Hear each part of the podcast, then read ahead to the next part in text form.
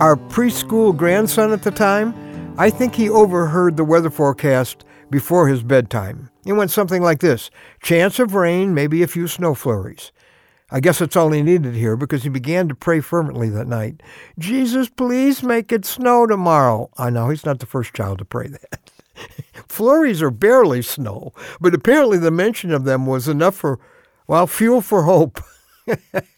and for faith, you know, especially faith. And when he went to bed that night, his mom and dad, they prayed too. They said, Dear Jesus, would you please answer a little boy's prayer?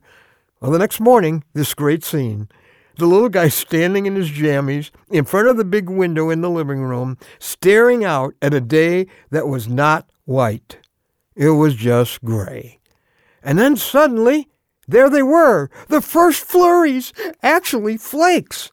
He started running around the living room shouting, Thank you, Jesus! Thank you, Jesus! You made it snow!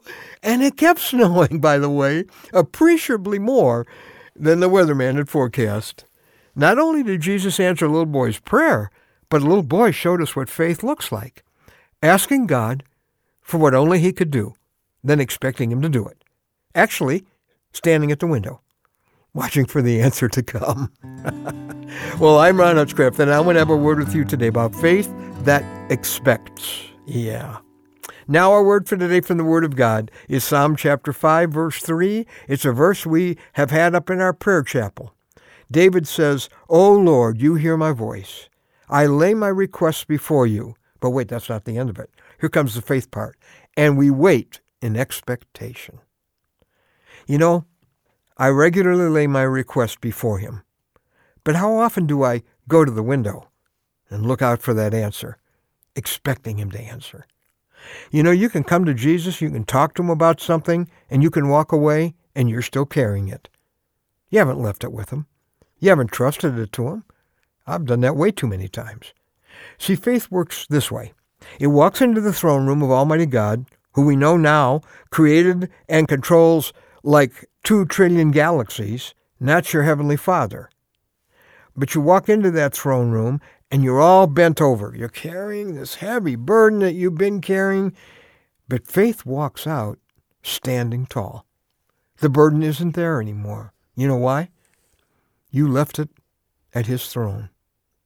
Now, if I'm all bent over when I walk out of the throne room, if I'm still carrying that heavy backpack after I've prayed about it, then I talk to him about it, but I didn't trust him with it.